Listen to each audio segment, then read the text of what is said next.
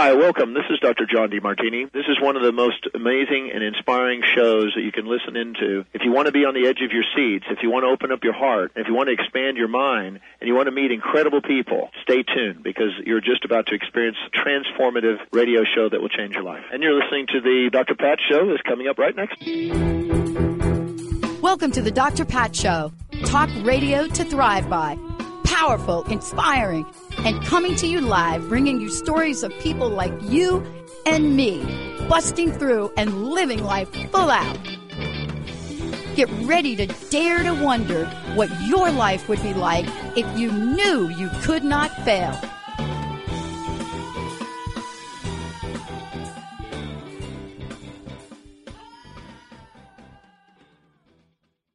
Hey, everybody, welcome. Welcome to the show. I want to just say to everybody right out of the gate you've heard me talk about this. You've heard me talk about mammograms. You've heard me talk about my own journey. But did you know that there has been a decline? A decline in mammograms. Did you know that? Do you know why there has been? Well, I'm not going to talk about it. Dr. Dr. Katharine Yao is going to talk about it, chair elect of the National Accreditation Program for Breast Centers at the American College of Surgeons big conversation, big thing going on here, but this is an awareness month. Honestly, every month should be an awareness month. Dr. Yao, thank you for joining me here today. I, I was reading about this and I was like, wow, why? why? right? Talk about what's happening. So, so we know with the pandemic that breast centers shut down their screening mammogram programs anywhere from 50 to 80% of breast centers across the country shut down their screening mammogram programs for anywhere from one to three months. But we do know that approximately six months after that, most screening centers resume normal volumes. Now, when we say normal volumes, that means that they resume the volume that they were doing prior to the pandemic. But it doesn't account for all the increased number of screenings that should be coming through Wow. So we we may have resumed normal baseline levels, but we haven't increased those levels. So there's still a lot of residual out there and a lot of people that still need screening mammograms yeah. that aren't getting them done. So let's just give people a, a quick a quick view on what mammogram screenings are.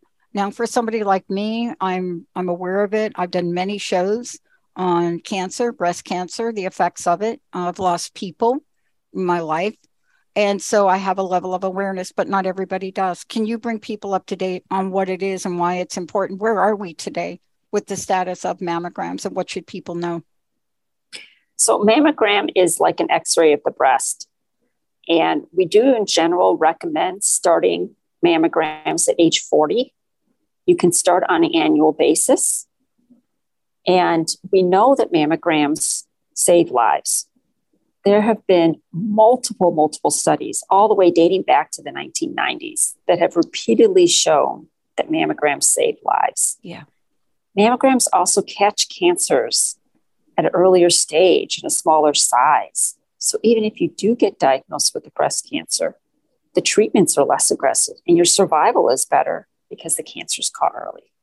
Yeah. Um, we can't say this enough. Or let me just, I don't want to speak for you. I can't say this enough.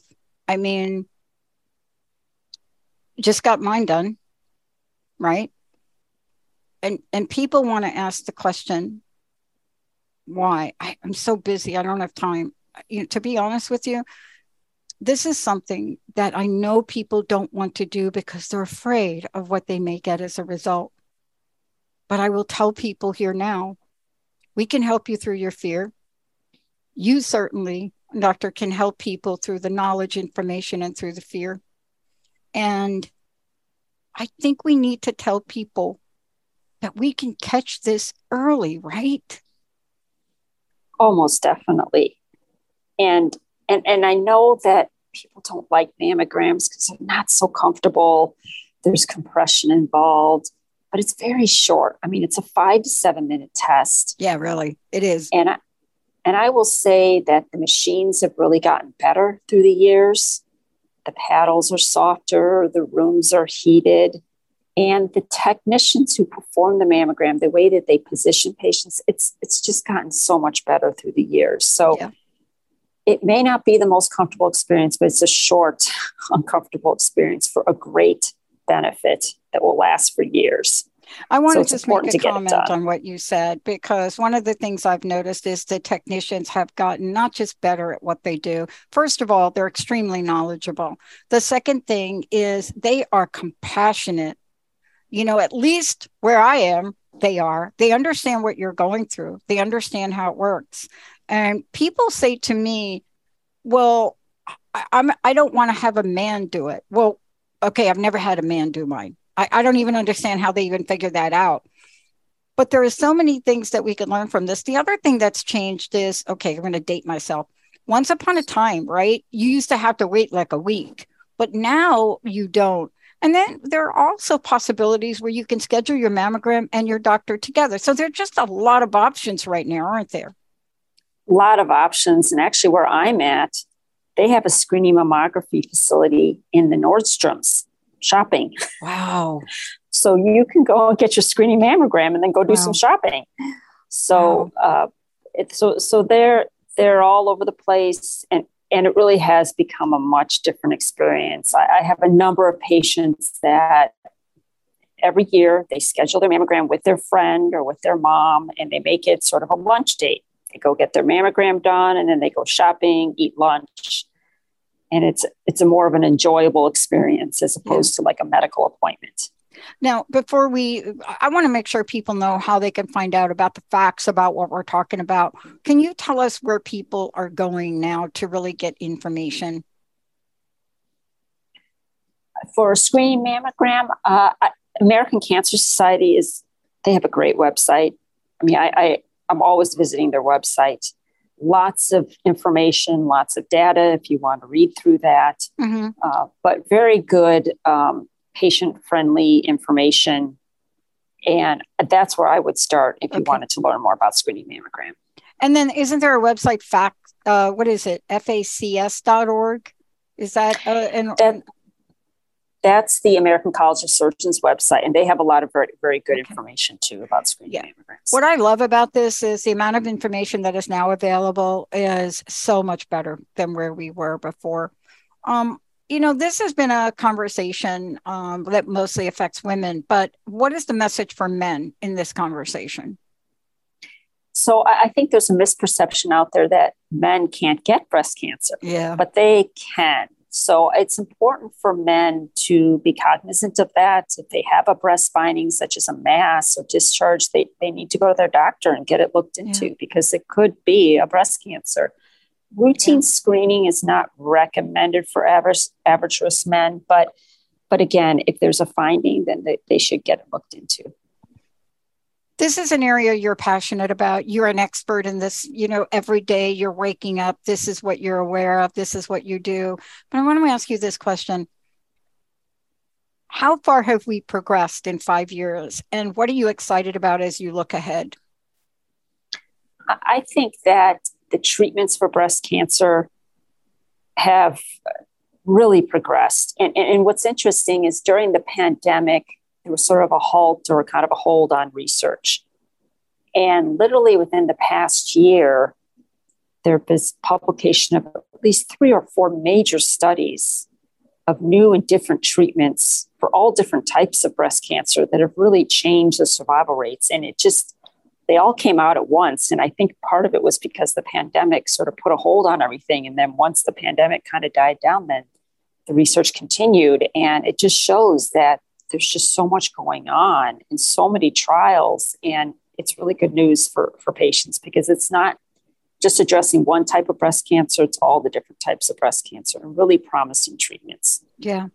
You know I, I will tell you that i'm one of your statistics because I realized during the pandemic I wasn't paying attention to this. And then when I realized it, you know, I realized the level of fear I had around going you know, and what I want to say to people is even though it may be a long time since you've gone or you've had one, you need to push past the fear and get it done.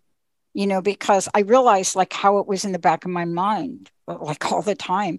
And then, you know, you go to get it done and you know, and then you know, right?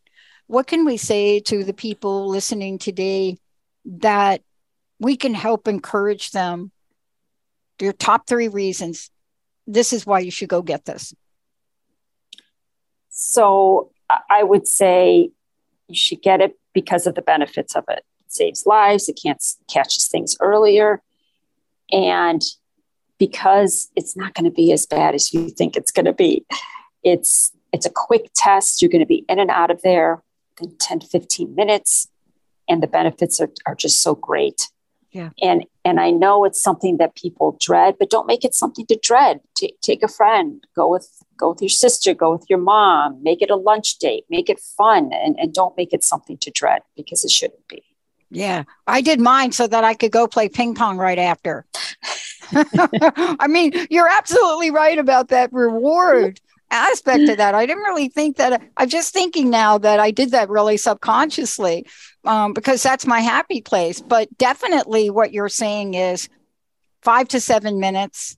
Um, what I'm finding is they take you really quickly. There are no long mm-hmm. waits anymore. Um, everybody is really aware and protective. You know, you may still have to wear a mask, no big deal. And you're right, it is over. And all the things you talked about, about improved equipment, more awareness, compassion of the technician, all of those things I have learned now through my own experience. We have changed to really be mindful of the patient. Isn't that breakthrough? Oh, yes. It's, it, it's a focusing on the patient, the journey, the experience that they're going through. Yeah. That has dramatically changed through the years. I've seen that for sure. Yeah. I, look, I thank you for today, but I want do have one other question. I would love to know your personal message.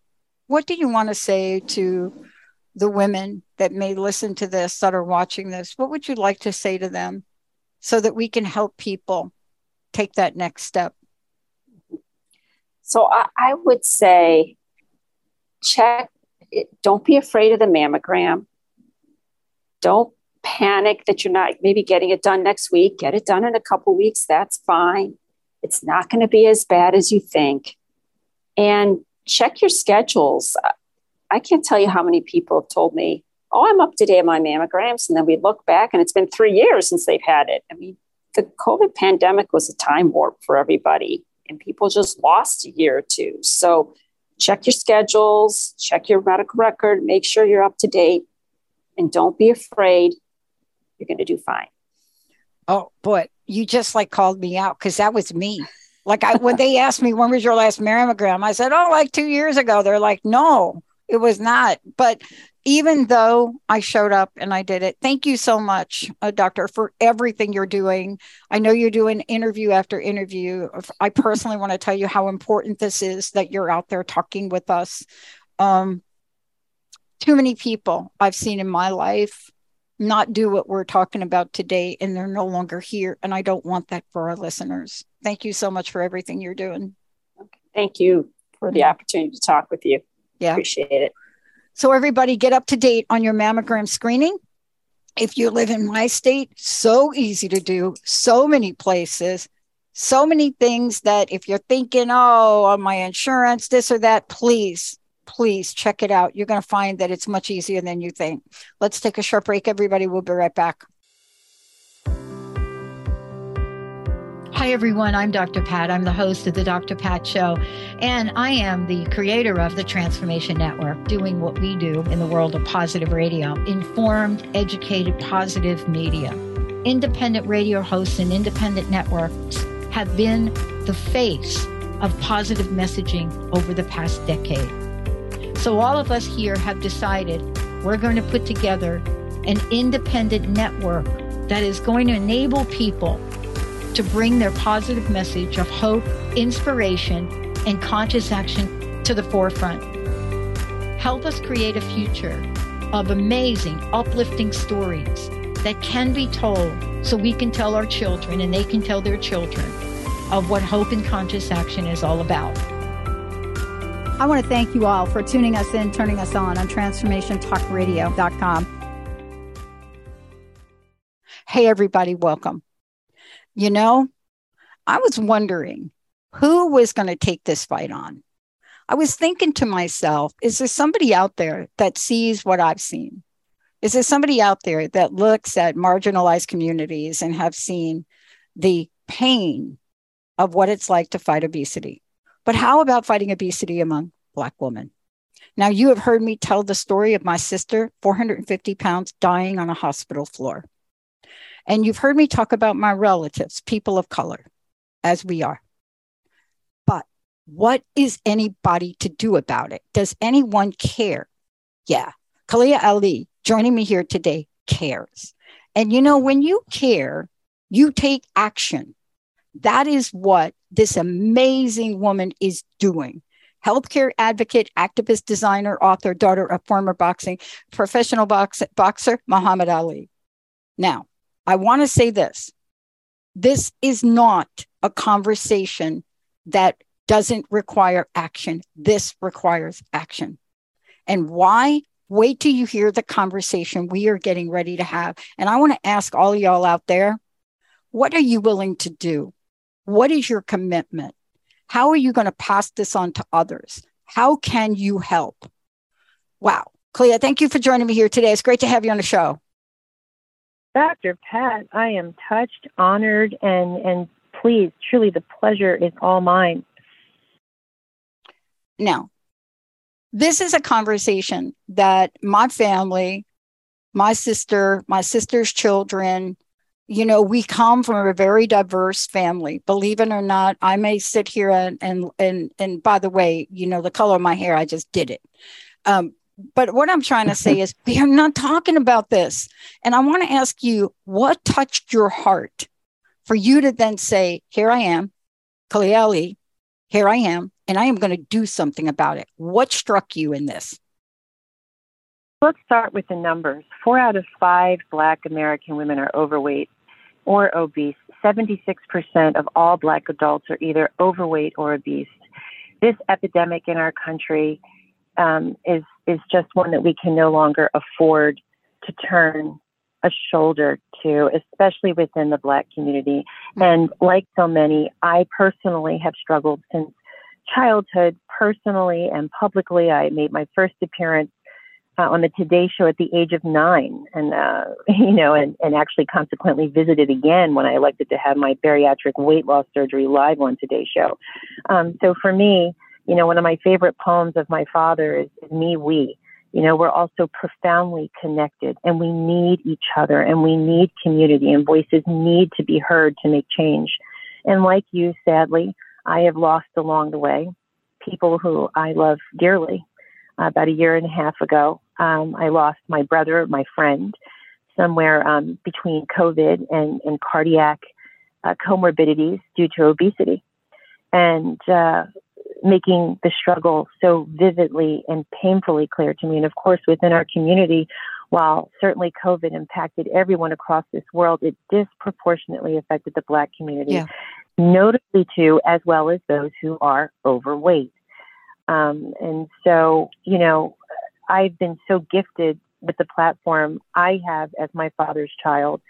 Uh, always taught you build a, a longer table, not a higher wall, and give. And it's a powerful way to curate his legacy as well, but but mine too, you know, and to let people know, though we have many different voices, you know, and I sat down at the round table and I spoke to four incredibly powerful and amazing women, and I encourage you to please listen to our conversation, you're, you're going to identify and find yourself.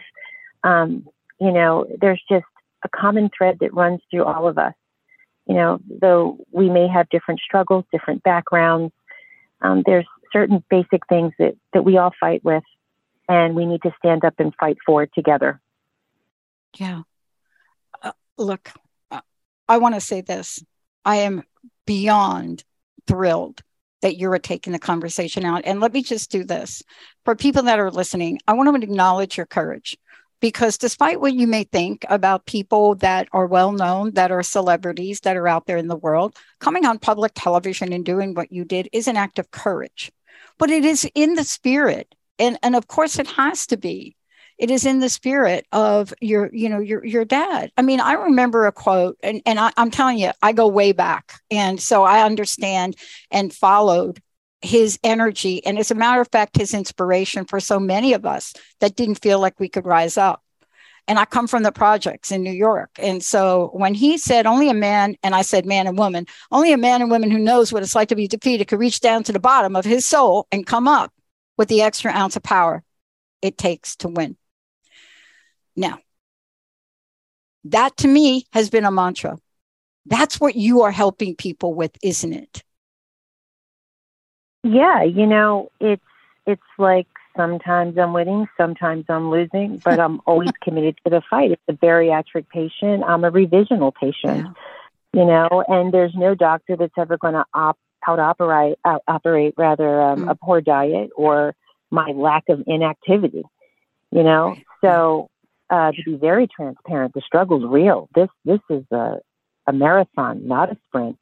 I'm talking to you this morning at my lowest adult weight ever, but let me tell you, this is going to be a struggle to keep it here. Obesity is an awful disease. It's an awful disease, but you know what's great? What's great is the fact that folks like Endo Ethicon and the American Academy of Family Physicians are getting behind us. They're recognizing us. They're reaching back into the community and they're giving us the tools to start the conversations we need to to lead to success. I feel like they're giving us the gloves to put on.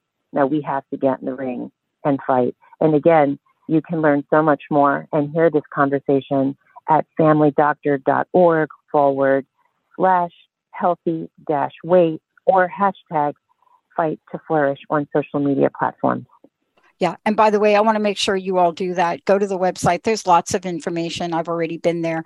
Um, uh, can I ask you this question? And uh, thank you for coming on here and sharing this information. But you know, you're somebody. I'm somebody. Look, we've battled this. I know what you're talking about. I, I believe me. I know uh, every aspect of this. I watch my sister go up and down and sideways myself, as well. But here's the question I want to ask you about: Is what do you see as the personal challenges in the Black community to rise up and really put the gloves on and knock this thing out?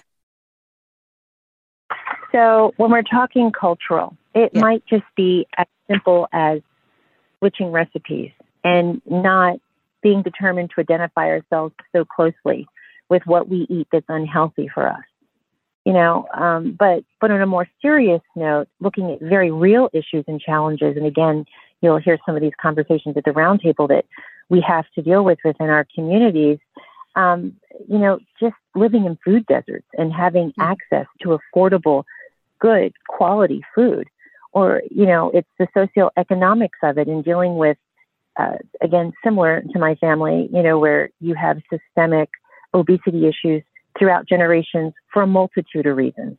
But when we're talking about socioeconomics, the playing field clearly is not even. So we have to strategize, we have to learn, we have to be self motivated um, to the best of our abilities. Yeah. You know, because life is hard. We work hard, the day is long, you know, and I appreciate that. But to just start making it tangible and taking the first step in your personal journey into loving yourself and getting back to health. And the first step is always the hardest, isn't it? The first step is the hardest, but you see, you're taking that first step and helping a lot of people out. You know, what I love about this is, you know, sometimes we look at the road and we don't see a pathway.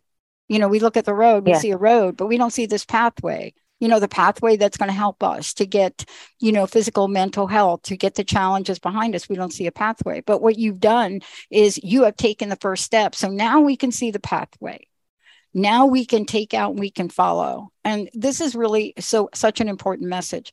That my first study i can't remember when it was probably after i lost my job and i went back to school i i studied the impact of socioeconomical um, let me just say consequences on people in different lifestyles because i watched my sister. We all grew up you know in the bronx right?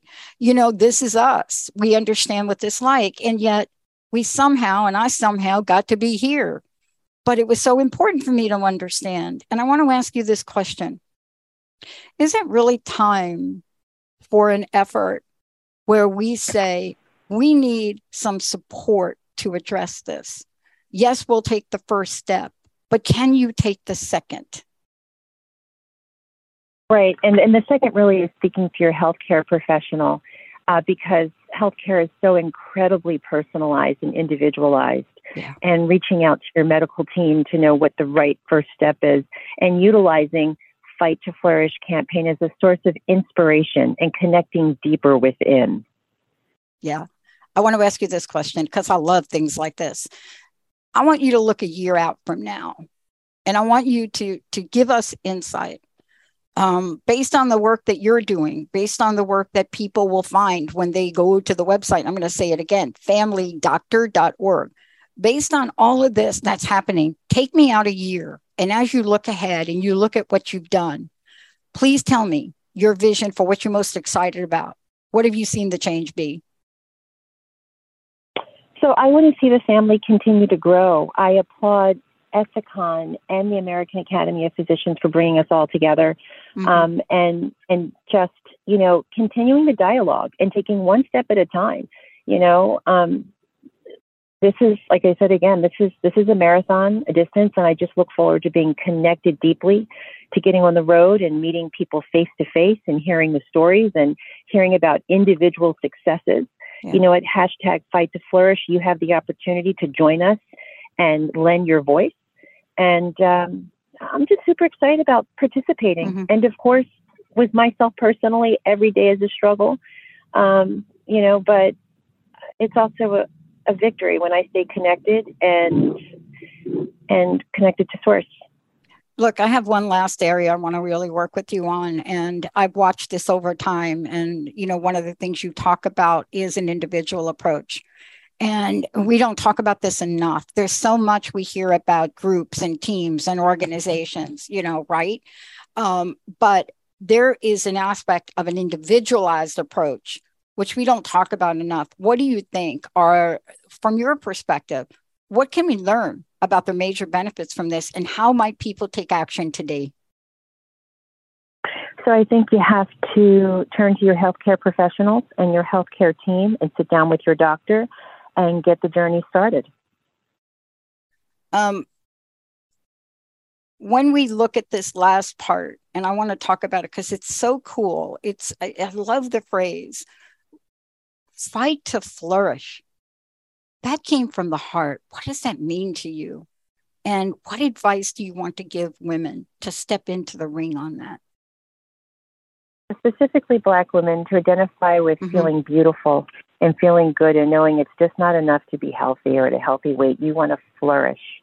A lot of when we're struggling with obesity includes, you know, kind of not really feeling like our, our outside matches our inside. And, you know, um, it's going to take it's going to take a team. It's going to take a village. We're here for you. So fight to flourish also means that there's a community waiting for you to embrace you, to hear you, and for you to be heard uh, and that you know it's a positive connotation, meaning fight to flourish. We will fight and we will flourish. You know, this this can have a happy ending um, as an individual for what's right for you, mm. as it has for me. I mean, I, I can't tell you, I've, I've never felt healthier and happier in my whole life. Wow. Last question. What's your personal message? What do you want to leave us with today? And thank you so much for taking the time to get out there and do this.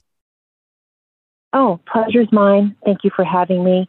Um, really, just please go within, hear your own thoughts, and be brave. This isn't easy. And take the first step. That's the hardest.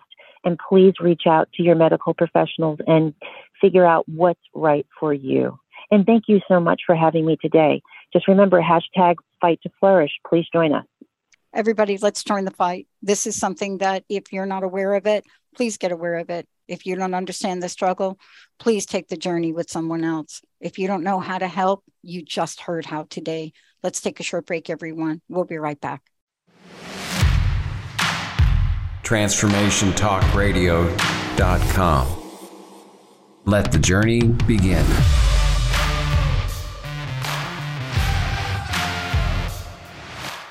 Hey, everybody, welcome. Look, those of us that are out in the world, we know what happens when you say the words prostate.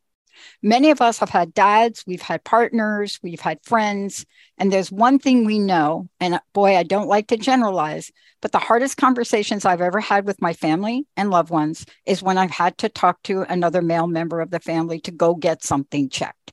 Today, today I am so thrilled to have us join to join the show today. Somebody that knows a lot about this, somebody that is passionate, somebody that does it on a regular basis. Dr. Meehan joining me here today. And what is this that I want to say about who he is? what he is about is the passion and purpose of getting a message out there, conversations that are very difficult to have. And I'm going to tell you whether it's a man to man conversation or woman to man conversation or doctor to man conversation or doctor to anybody conversation, we want to give you some insight today to say it doesn't have to be hard. It can be a level of awareness, it could be something that gives people hope. Uh, Dr. Meehan, thank you for joining me here today. It's great to have you on the show. Well, thank you so much for getting me here. This is amazing.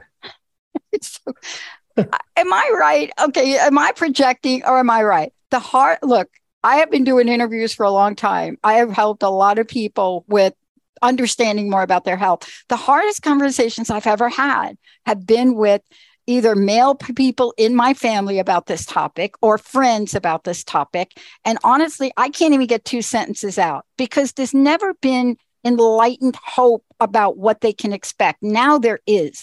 Can you can you enlighten me? Because you know what I'm talking about, right? I don't know if it's because I'm a woman talking to a man, but whatever it is, when you open this conversation, you have to say we have good news for you. Yeah, this is a conversation that needs to happen. This is such listen, we need to demystify men's health, prostate health, and talk about this as much as we can. Did you know 50% of men by the age of 60 suffer from symptoms of an enlarged prostate? It is everywhere. If it doesn't affect you, it will. And it'll or it'll affect somebody that you love. I mean, this is this is our, our, our brothers, our fathers, our, our friends. And we have new technology. It's been a renaissance of new technology in what I do to really make the process so much easier. Yeah. So we can help men. It's it's so needed. Look, I want to I want to cut to the chase because I know these are small, uh, you know, short interviews. I was very excited. I know what you do is really outstanding. It is forward looking. I love the idea things are forward looking. But let's talk about what the discovery is. What is what are we talking about when we talk about water vapor therapy, and why is this now a very cool conversation to have, despite how scary this might be? Right? Yeah, I mean, so for years, the US BPH market, the market for uh, enlarged prostates, we we've most men do nothing; they just watch it. Um, some men are started on medications, and then we've had uh, surgical treatment options, and that's that's kind of how we roll for years. But the renaissance started, I don't know, seven years ago, 2015. Yeah. Rezum came out, and now we have in-office treatments where a, a guy can come in and in one office visit his prostate can be treated and he can have long lasting results and preserve sexual side effects. I mean, all these treatment options work, they all have pros and cons. Um, but we have a new class of treatment options that are mm. done in the office that work extremely well. Oh my gosh. Everybody, Dr. Raul, I'm probably killing his name. Dr. Raul Meehan joining me here today. And I want to say, you know, for those of you, East Valley Urology Center of Arizona, uh, Doctor, listen, I love that we're sharing this message. And what I love about it is that we're talking about a treatment. The other thing I love is thank you for, for really um, activating what many of us know. Five years ago, we would not be having this conversation. This, th- th- this conversation for many doctors was scary as hell, just to be honest with you. Now, what is your takeaway when we think about Rezum what is your takeaway that you want to say to the people listening? And by the way not just men because the conversation here today has to go to the women because they're the ones that are going to bring the message right? You know that right? Yeah i can tell you probably a majority of the office visits are set up by their significant others because they're waking up at night too with with the guy you know when they're going to have to use the bathroom they're there when they're when they're going to home depot and lowes they're being drugged to the bathroom too because you know it's it it's it affects everything yeah. and you know it's it's such a common condition um but it's women who get things done in our society. Um, and you know, this message is for everybody look, let's have a conversation. Uh, I want to go through here really quickly. For people that don't understand what to look for, let's start with some of the signs that we should look for. And then we're going to talk to how cool this therapy is. Because when I saw this, I have to tell you, when I started to read about it, I thought, oh my gosh, this is like those suits in the new movie Dune that really extracts the water for good use. I'm sorry for that analogy. Um, but let's talk about symptoms for a minute for people to say, look, if this is happening to your loved one or you, hit the pay attention button. Okay. So the most common symptoms that I see are men start noticing that they're they're waking up several times at night to urinate. They may have a weak or interrupted urine stream. They have a hard time starting and stopping their flow. They have a feeling or a sudden urge to urinate at times. They may not be sure that they're emptying their bladder completely. They may dribble urine at the end of their stream. They could have painful or burning urination and have an inability to go when they feel like they need to go. They just lose that control that they've had before. And this is a subtle change. Yeah. Men start noticing this in their 50s and and they're like, yeah, something's different. Yeah. And that can progress and become extremely severe um, over time. Yeah. You know what? Let's make a statement.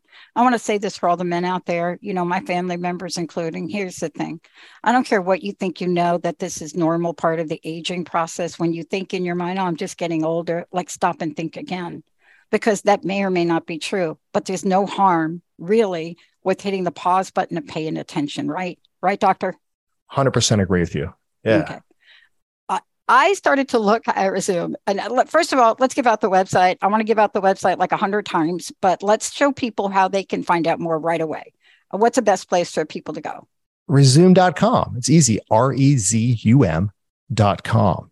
And the, the website is fantastic. It has information about the procedure and, and uh, a link to find a doctor, a quiz that you can take to see how bad your symptoms really are and, and give you a number. And that should be your call mm-hmm. to action, you know, log on today. And you know what I love? Here's the call to action. This is how we open the conversation. Those of us women that are really getting ready to have this conversation for the 999 time. We get to say, hey, there's something new out there. It's a natural alternative to surgery. It treats the cause of your BPH, which we're going to talk about, so you can get back to your life. So if you can start a conversation like that, then they might say, oh, what is it? So let's tell them what it is. Yeah. So Rezum is a minimally invasive in-office procedure to treat an enlarged prostate, not just the symptoms. It uses water vapor to reduce the size of the prostate and provide lasting symptom relief while preserving sexual function. It works by using the energy stored in water vapor or steam to remove excess prostate tissue and after the treatment, the body's natural healing response is unleashed and it absorbs all the treated tissue, shrinking the prostate. And when that extra tissue is removed, the urethra opens up, reducing symptoms of an enlarged prostate. I got to ask you this question. First of all, I can't thank you enough for really taking this message out there, but I want to know what's in your heart because I've been doing interviews for 20 years and I always know there's something in somebody's heart always know there's some kind of inspiration and motivation that takes a person to the next level for a cause. What got in your heart about this? Yeah. I, as a kid, I saw my grandpa suffering from an enlarged prostate and not being able to do the things that he loved to do. And, uh, you know, that was kind of my motivation to go into urology. And then my mm-hmm. dad, my dad had trouble urinating and had all those symptoms. And I was in my training to be a urologist and I got him, I got him help and, and it changed his life. And it's been, oh man, that's like over a decade ago. And He's still doing, um, just doing great. Hmm. And, uh, yeah, that's my motivation. It's just seeing it, you know, it hits home to me too. And to all of us. I mean, this is a condition that's going to affect somebody, um, in, in our lives and, and, and they can be helped most definitely. I agree with you. That's why I had to ask you that question because once we see this with our loved ones, we can't sit idly by. And for what you've done, it's been amazing. I know I've got a few minutes left, maybe less than a minute. Here's my question. I want to know again, mention the website, but what's your personal message? And if there was one message you wanted to give people, what would that be? Yeah. Only 2% of guys with severe symptoms get treated in the United States. Mm. That's a disgrace. We need to do better than that. We need to take the ones that we love and help them. And we have the technology, we have all these wonderful and beautiful things of modern medicine. Let's use them. Let's have this conversation. I would like, you know, I'm working in collaboration with Boston Scientific. Check out their website, Rezum.com, find a physician and get the help that's needed. And I want to end up with this for those of you out there, if you're wondering about the results. Here's the thing for the patients who receive Rezum therapy, can typically, can typically resume normal activities. Listen to this within a few days after treatment, and most patients see symptoms improve within two weeks. You see that? That right there is a game changer. Doctor, thank you so much for today. Thank you for all that you're doing. Oh, it's been a pleasure to be here. Thank you. You bet. R E Z U M dot com. Check it out, pay it forward. Let's take a short break. We'll be right back. TransformationTalkRadio.com.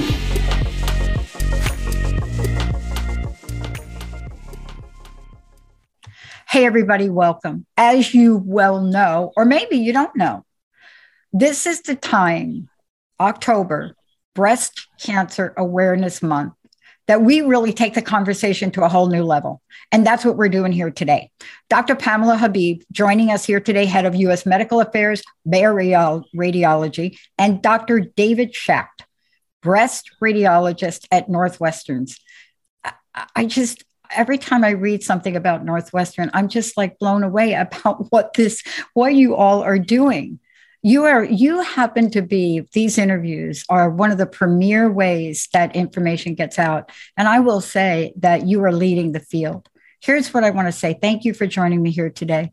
Many of us have lost parents friends countless countless countless people. And i think it's because one we are afraid and two we're just not aware.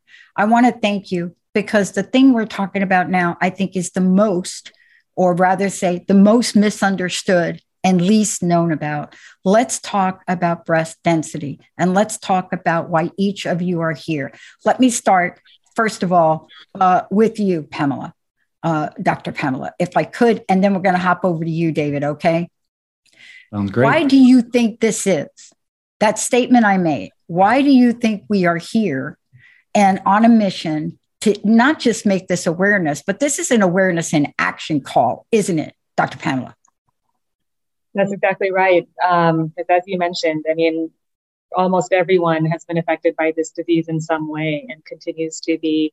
And although treatments are improving, um, there's so much opportunity to detect cancers earlier and get the word out there that screening is important. So we try to use this month and this time to, to really um, to encourage people to get screening that they need, but really all year round. Um, and one of the topics that we want to focus on today is breast density. So, on top of just the regular screening, um, the fact that there might be additional screening that could be required in a woman with dense breasts is something that we'd like to, to discuss here today as well. Yeah. Um, I want to just uh, comment. I'm going to make a statement. You all tell me if this is true or not. Mm-hmm. I don't mind being the guinea pig out here. Um, one of the greatest misconceptions is that basically if you're a thin person, this is for you to worry about. But you know what? If you have a few extra pounds, nah, you don't have to think about density. How true is that, uh, Dr. David? yeah, uh, I'll take the untrue side of the col- column there. Um, but but to your point, I think it's um, a relatively common misconception that you can know your breast density based on either um, your your body type or if your breasts sort of feel dense or lumpy bumpy when you feel them or when a doctor does physical examination what we're really talking about when we're talking about breast density is how they look on the mammogram. And really um, until we see the, the mammogram to really define the amount of what we call dense fibroglandular tissue um, really we can't make that determination. So you know i know that was a bit of a setup on your part uh, but to but to your point um, a patient's um, body size or body type, or even the way her breasts feel on physical exam, um, aren't really um, the definition of what we're talking about. And you know, I, the only reason I brought it up is I've had my friends say that to me. You oh know, yeah, so it's, it's th- quite a common, yeah. quite a common thing. Yep. Yeah, and that's why we're here today. Look, let's talk about this. What is? Let's go back to you, uh, Dr. Pamela. What is breast density for everybody here today? I, I want folks to know what am I, what are we talking about here? So we eliminate any of the confusion. And then let's talk about what do you do, mammograms, and why you two are here for this call of action. Pamela, let's start with you, or Dr. Pamela. Yeah, sure. So breast density, as Dr. Schacht had mentioned, is really something that we identify on the mammogram. And every mammogram report in the US will have a comment on how dense the breast is. What that means is uh, how much dense tissue there is compared to fatty tissue. So those are the two types of tissue that we can see on the mammogram. And the reason why it's important is because the more dense tissue there is, the more difficult it is to read that mammogram because tumors appear white on a mammogram and so does dense tissue. So you can imagine if there's a lot of dense tissue in a woman's breast, it could be very difficult to find a tiny white tumor hidden in there.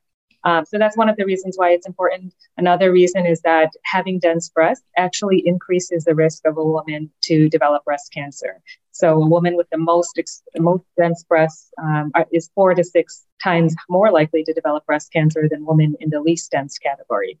So that's why we want people to be aware. Um, it's a normal finding and very common. Nearly half of women uh, age 40 and over who have a mammogram will find out that they have dense breasts. So it's not something that to, someone needs to immediately be alarmed when they see the report or when they find this out. But there can be additional tests that can help you, which is why we want to make sure that these women have conversations with their healthcare providers. Yeah, Dr. Pamela Habib, look, I want to stop for a minute because I have looked at your website and I want to make sure everybody on here, hello, you need to go to this website because this is, first of all, educational, informative, the way you've laid it out. I love the way you're educating people. So let's make sure we mention where people should go. Let's do that right now, uh, Dr. Habib, if we could. Yes, sure. Thank you for that. Um, the website does have a lot of great resources, um, and it is densebreastresources.com. Um, it has information on breast density, tips for talking with your healthcare provider, um, how breast density can affect your screening needs. So it's a really great place to start to, to gather more information. Oh my gosh. Um, uh, Dr. Schacht, look, you are in it every day. Well, both of you are, but you're in it every day. You see this every day. You understand what people know and what they don't know what do we do from here? There are things that I didn't know that you're talking about here. For example, what do you do if you have dense breast? What do you do? Do you do something different? Do you ask different questions? Okay, I'm laying that all on you, Dr. Schacht, mm. the moment. yeah, I mean, I think we're living in an era of more and more personalized medicine. And I think this kind of falls into exactly that category where, um, where we we know that these decisions are not necessarily black and white. There's not a all one size fits all solution for every person and and and that's actually great um, and means that really the discussions with your doctors about your values the discussions about um, the different trade-offs for the different tests those are those are important conversations for folks to have with their doctors so that they're getting um, the care that makes the most sense for them and so that we're uh, you know, our job is to educate our patients, help them understand what the tests can do, understand what the density means, so that um, they're empowered with the information that allows them to make the me- best medical decision for them. I was reading some information. I'd like both of you to comment on these two statistics because I want everybody to know.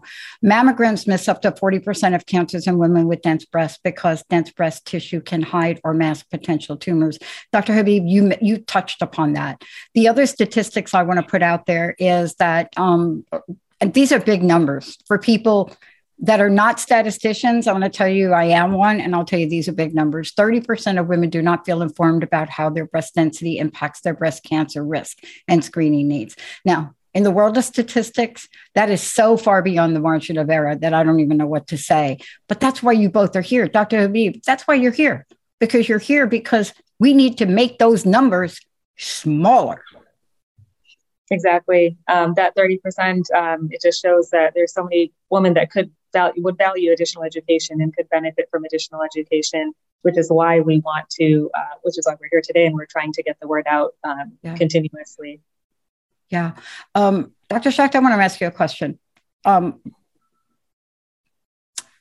you're sitting in front of a woman right now and you're getting ready to have a conversation and you're thinking about all these interviews you both are doing and you've learned so much it's all over your website give me the top thing you want to say to that person to make them more aware.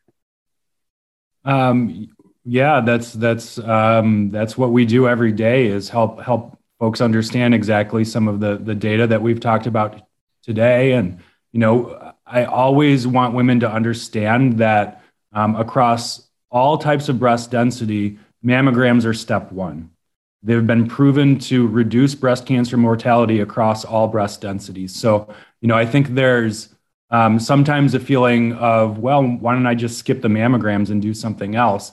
And and I, I think that's one thing that i always try to emphasize with my patients is that mammograms are step one. There are lots of different ways that breast cancer pre- can present um, and multiple of those uh, findings as we call them can still be seen in women with dense breasts. So after we've accomplished step one that's really where we start to get into um, some of the decisions about these extra screening tests such as mri um, or ultrasound that really can be made in a shared decision hmm. shared decision making model with our patients. I love it. Dr. Habib, I want to ask you this because you know this, right? I have sat across the table and uh, clearly, I don't really know how to say this except as a woman. One, this is one of the things we put on the bottom of our list. Two, when we do go to get this done, we don't really know what to ask. If you are the, that woman and Dr. Schacht is talking to you, what are your top three questions would you like to ask him? As the patient, you're asking Dr. Schacht as, doc- as the doctor. What would you like to ask him? That's a great question. Um, and I think the some of the things that Dr. Schacht just mentioned about screening and why am I here and you know what is the benefit, I think it's a great place to start. Um, if your mammogram shows that you have dense breasts, or you just want to know you didn't see it in your letter and you want to find out, you can ask. And I would ask, you know, how dense are my breasts? What category of density am I in? And what does that actually mean for my personal breast cancer risk?